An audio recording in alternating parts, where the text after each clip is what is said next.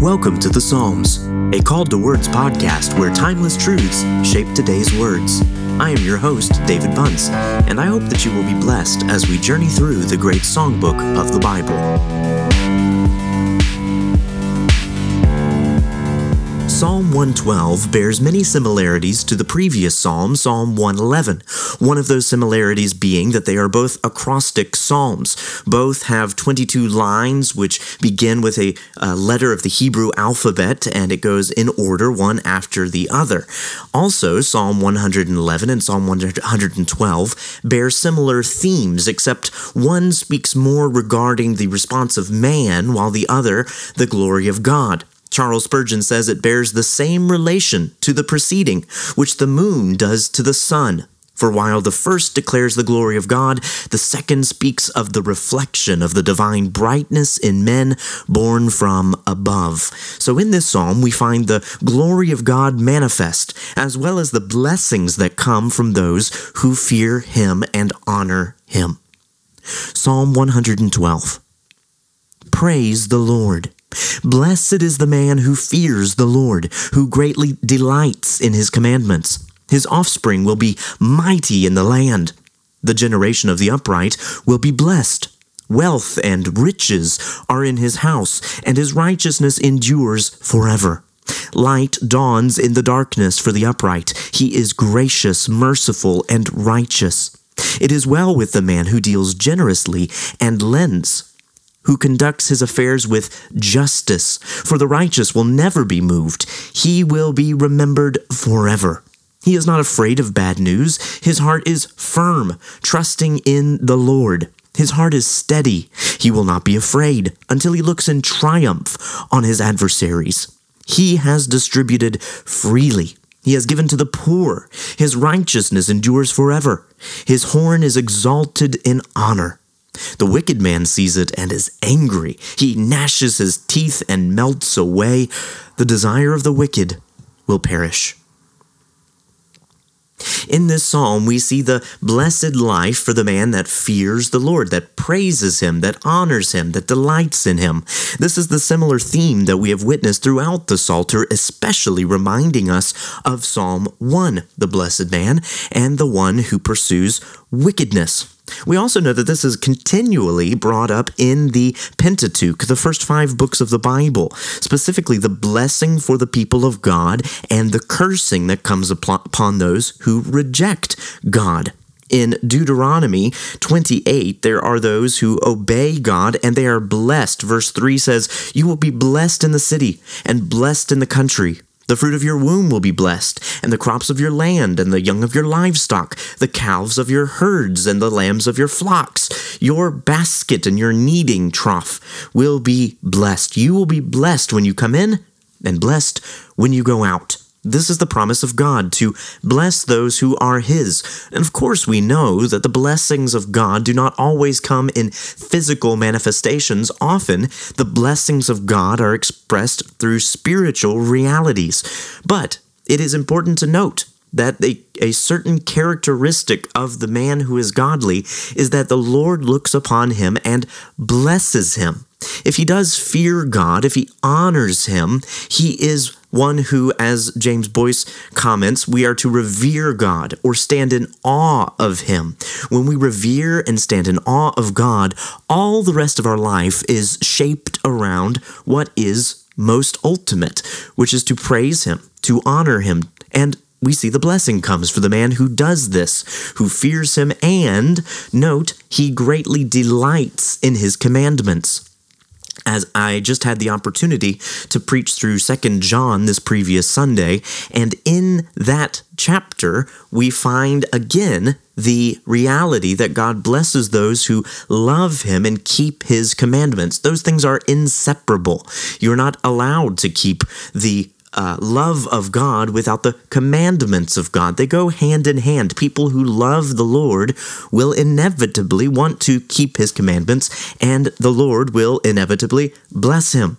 This is an amazing promise that God is going to bless those who honor him, who delight in him.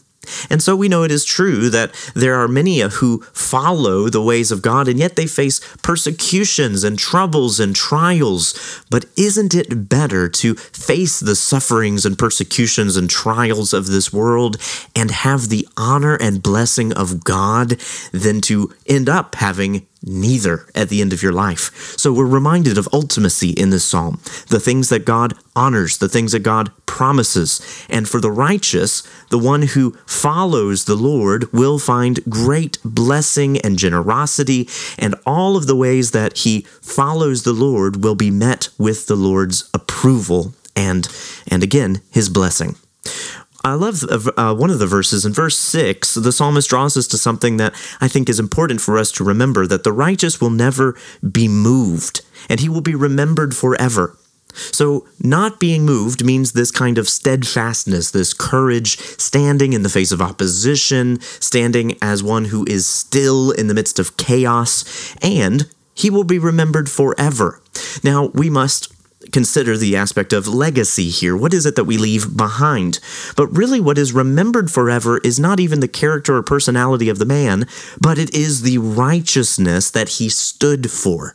People who are faithful to follow and honor God stand and are remembered for that standing. There are many we can think of throughout church history, and then especially when we turn to the Bible itself, thinking of people who stand for righteousness, who stand for God's name, who will not be moved by the continual back and forth of a culture that is untethered from a love for and obedience toward God. Rather, the one who loves God and obeys Him, follows Him, and finds surety a steadfastness, a courage, a boldness.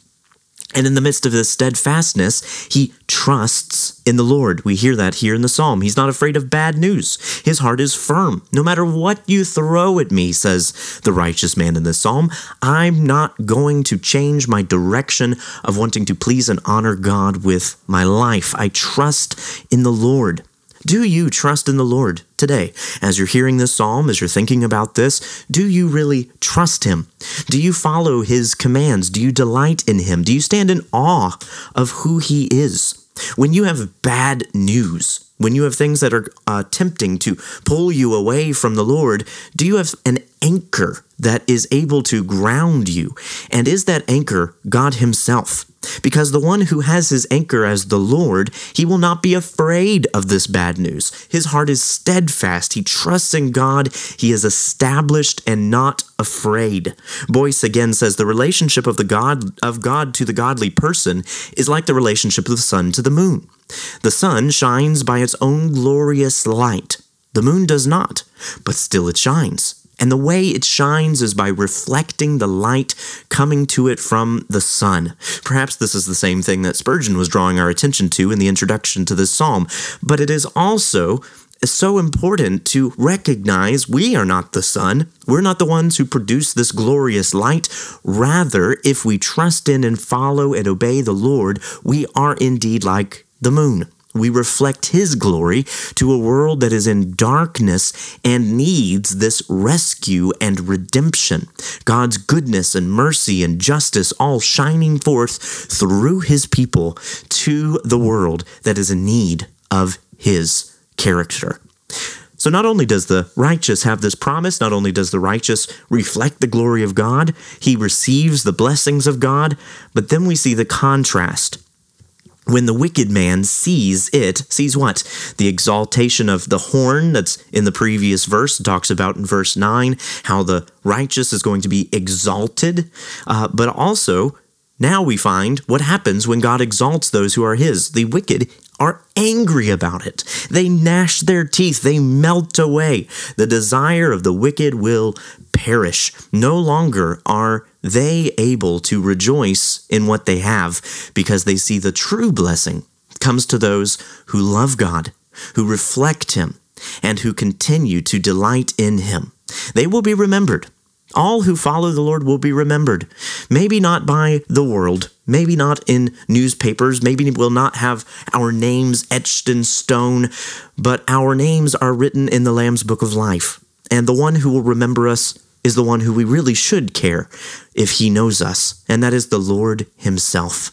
One comment that's cited in Spurgeon says, When all the flashes of pleasure are quite extinct, when all the flowers of secular glory are withered away, when all earthly treasures are buried in darkness, when this world and all the fashion of it are utterly vanished and gone, the bountiful state will be firm and flourishing. His righteousness shall endure forever. This promise comes to all those who trust in the Lord. He will bless those who are faithful, who will not be moved, and who echo all of their prayers with the sound of praise. Let's pray. Father, thank you for your goodness for the blessing that you promise to those who stand against opposition, who stand faithfully, who stand in obedience, who stand with joy, who stand in praise, honoring and glorifying God above all. We thank you for your goodness. May we continue to strive toward honoring you, and may we remember that what we do in this life matters, but it matters as the moon reflecting the sun that you are the one who deserves all glory, all fame, all praise. We are here to simply show that to others. Help us to do so this week in Jesus' name. Amen. Thank you for listening to The Psalms, a Called to Words podcast. For more content, just visit calledtowords.com. I hope you will join us again next time for more riches from the Psalms.